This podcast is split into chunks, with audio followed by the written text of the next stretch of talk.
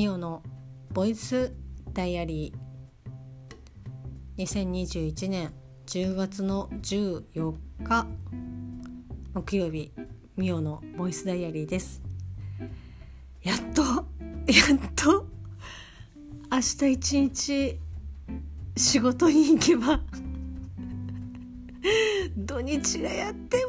ますよ皆さん。はい。明日は明日でまあ本当ね又助君にもこういや今日こんなことがあってねっていうのはもうここ最近ねこう愚痴というかそういったことばかり言っているのでとうとう先ほどですねなんか聞いてくれなくなりました。聞いてくれないっていうわけじゃないんですけどなんかどうせあれでしょ？なんかこう店の愚痴でしょ？っていう感じで言われていやまあ確かにそうなんだけどっていう。非常にねこう申し訳ないなって思いながらすいませんちょっと鼻がかゆくて。いや私だっていや今日こんなことがあってねっていう風に明るいことをね 言いたいんですけど人生そんなさ楽しいことばっかりじゃないじゃん。ということでね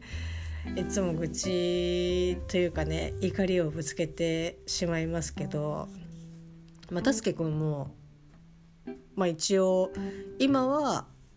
私と同じ、まあ、会社はもちろん違いますし業種も違いますけど同じ経理業務をやっていてでもやっぱり一般のお客さんと接することがまあまああるので結構店のねこうお客さんのこととか話すとなんかああそういう人いるよねみたいな感じで話を聞いてくれたりとかはするんですけどまあねあまり愚痴ばっかり言ってもあれかなと思ってここにね吐き出していこうかなって思ってますけど明日はね本当に結構フル稼働で9時20分が、まあ、朝鍵開けなんですけど9時20分から鍵を開け納品をチェックし、まあ、あの経理関係をやり5時半に、えーと、フロア対応をし、まあ、どっかのタイミングで今日明日までやってる飯ワンフェアという、まあ、ものがあってなんだろうな漆器の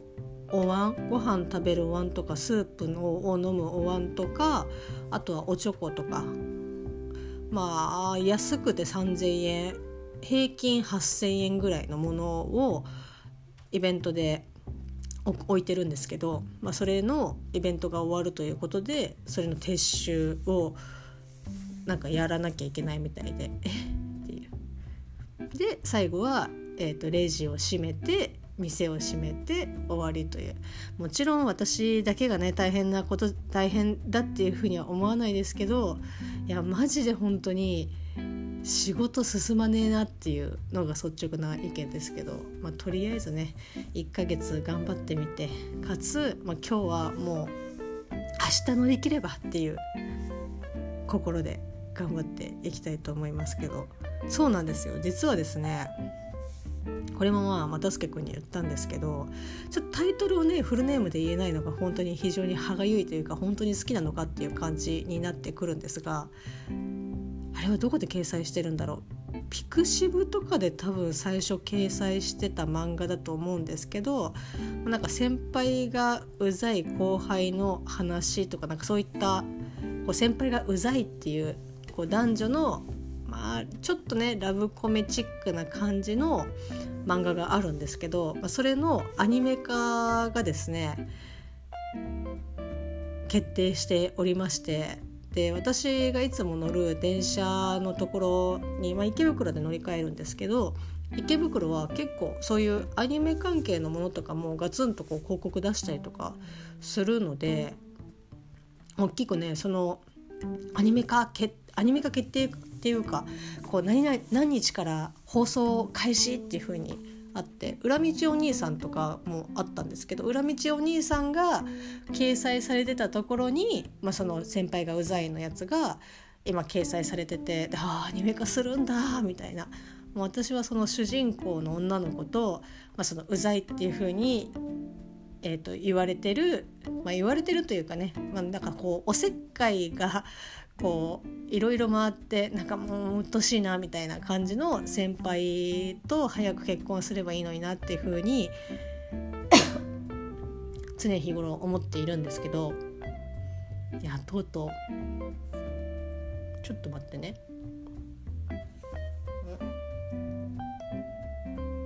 あごめんなさいとうとうですねまあアニメ化ということはまあもうね結婚も秒読みっていう判断でいいのかなっていうふうにちょっと オタク的には思ってるんですけどいやもうほんとね早もうなんだろうなんでまあ、結婚が全てではないと思うんですけどもう早くくっつけばいいのにっていうぐらいなんかもうああっていう感じになるんですけど、まあ、すごくねあの大好きな漫画ではあるんですけどタイトルがちゃんと言えてないですけど、まあ、あのアニメ化をねするっていうことであそうなんだっていうふうに思ってて今週、まあ、そのお店に行く途中のどっかで、まあ、そのね広告のところ通ってあそういえば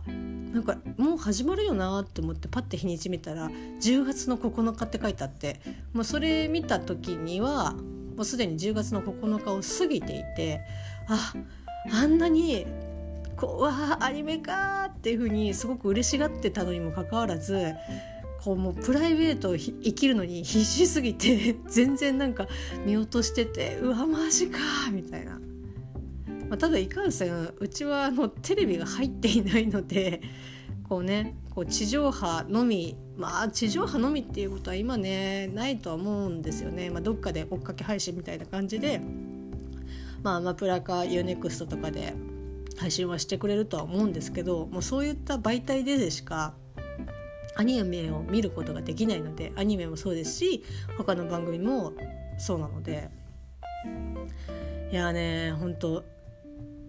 見逃してたことっていうかこう過ぎてた日にこの日に見れないにリアルタイムで見れないにしてもあ今日何が始まる日だっていう風に覚えてられてなかったっていうことのショックさとあの現実の方が勝ってしまったショックさ。いやマジかみたいな感じで。ちょっとね「この音止まれ」が10月のね4日に新刊が発売されましたけど、まあ、それがもう本当に4日過ぎても買えなかった時と同じぐらいのいやもう自分何やってんのっていうあの悔しさと なんか情けなさがあるんですけどまあねそうは言ってももう過ぎてしまったことなので仕方がないのでまあねサブスクで配信された暁にはちょっとね見ていこうかなっていうふうに思ってますし「王様ランキング」もね始まります王様ランキングは10月の14日からなのえ今日じゃん。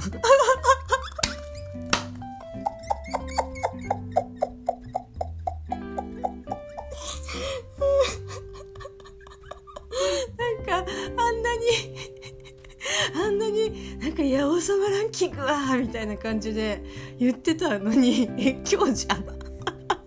いやよかった。なんかこうちょっとややっぱ毎日の日記って大事大事本当忘れてたもん今。ただね王様ランキングは、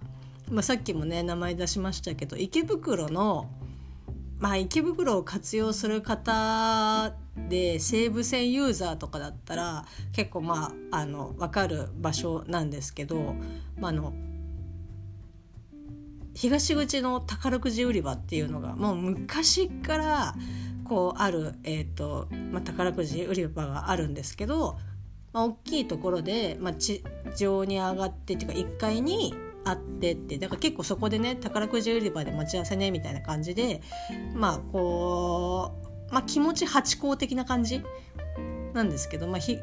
こう西武線とか池袋よく来る人だったらあじゃあ宝くじ売り場だったらあそこだなっていう風になるんですけど、まあ、それとあとはまあ池袋っていう、まあ、のフクロウが池袋の、まあ、モチーフなのでフクロウの銅像のところで待ち合わせねとかっていう風に、まあ、あったりとかするんですけど、まあ、池袋はまあちょっと置いといてその宝くじ売り場のところにまあ今もう珍しくないですけどあの液晶の、えーと、パネルが埋まってる柱。説明下手か。あの柱にこう4面にその液晶パネルがこう挟ま あの埋め込まれてて、まあ、ずっとこう広告とかねそういう映像を流してたりとかするんですけど、まあ、それこそえっ、ー、とねその地下にもあるんですよ。その液晶パネルが埋め込まれている柱が。で、えーと、そこでもう毎朝っていうかずっと告白じゃなくて空白。告白はね松たか子でしたね。すいません。あの空白の予告じゃないけど、まあ、宣伝動画みたいなやつがもうずっと流れてて。でなんかね夜とか帰ってくる時に見るのはそんなにダメージないんですけど朝一番こっから頑張ろうみたいな時に結構その空白の予告宣伝動画を見てるとはあ辛いなっていうふうに ずっと思ってましたけど、まあ、またちょっとね脱線しちゃいましたけど、まあ、そういったねその液晶の柱が地上の、えーと、宝くじ売り場のところにもあってでそこがその王様ランキングの予告動画がですね流れてましてで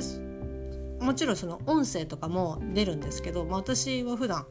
ラジオか音楽をずっと聴いてるのであんまりそういった音が出てる広告とか、まあ、見ても聞くことがなんかまあできなかったりとかするんですけど、まあ、そこで公式のホームページの方にもアップされてる動画が流れててまあそこでねこう見たりとかしてあもうすぐかとかっていうふうに思ったりとかしてたんですけど今の今まで忘れてましたね。いやねその結構気分で電車乗り換える通路というかえっと道順を変えたりとかするんですよ。今日こっち行こうとか。今日あっち行こうとかっていう風に割とそのまあルーティン化してるといえばルーティン化してるんですけどルーティン化してきたなと思ったらちょっと気分転換に別の道から行ってみるみたいなことを結構するんですけどまあそのねちょっとルーティン化してるところにこう隙が出るんじゃないかっていうふうに思うのはまあ国家機動隊のねイノセントを見たからなんですけどあんまりなんかルーティン的な行動を取り続けてるとなんかこう電脳ハックされるんじゃないかっていうふうに、ね、思ったりとかすることもあるんですけどあのね本当に広角見てない方とかまあこう真面目な方とかまあこう年齢そう年齢え？年齢層的に違うな。年相応的に。年相応な考えをねお持ちの方だったら今日ダメだな。年相のあ、ね、考えをお持ちの方だったらえ電脳ハックするってお前何言ってんの？っていうふうに思うかもしれないですけど35歳割とガチで危ないんじゃないかなっていうふうに本気で思うことがね結構あるんですよ。まあ、もちろんいや、まあ、あれはアニメの話だから違うから大丈夫だよっていうふうにすぐに思い直すんですけどでももしかしたらなんか知らない間に頭になんかこう埋め込まれてて気が付かないうちにもうみんな気が付かないみんな知らないうちに電脳化が始まってててかそれが広まっててで知らず知らずのうちに自分は普通の生活をしてると思ってるのに誰かにこうハックされてるんじゃないかみたいな。いや私それはもう携帯からスマホからそういうねなんかこう電波みたいな感じが来てるんじゃないかなみたいな。何を言ってるんだって思うでしょ？私も思うんだけど。ただ割とね本気で考える瞬間はあるんですよ。で、まあそのね、携帯がっていうふうに言うとやっぱまあキングスマンね一番最初のキングスマンとかは、まあ、結構ねそういったあの携帯電話なんか SIM を無料化みたいな感じでこう普及させてそこからこう電波を飛ばして、えー、とすごく攻撃的にさせるみたいな。でサノス的にこう人口がねすごい増えちゃったから、まあ、半分にしようみたいな。でなんかこうね何か使って半分にするとか大変だから、まあ、とりあえずバトルロワイヤル的に、まあ、自分たちで戦ってもらって減らしてもらってっていうのをやったのが、まあ、キングスマンなんですけどもうね まあそういったことをね日々考えてたりとかするあたりがあまだまだこうね大人になりきれていない 35歳だなっていうふうに思うんですけど、まあ、今日ね本当本当は話そうと思ってたことを全く一言も喋れてないんですけどたらこスパゲッティマジで美味しかったです高健鉄さんの。ペペロンチーノに次いで、まあ、ちょっとやっぱねたらこが必要とかネギを炒めなきゃいけないとかっていう、まあ、具材がちょっと多くなってる分少しねペペロンチーノよりは手間感はありますけどでもあの手間をたらこをね用意したりとかっていう手間を、まあ、ちょっと頑張ればめちゃくちゃうまいたらこスパゲティができました。皆さんも是非作ってみてください。それではまた明日。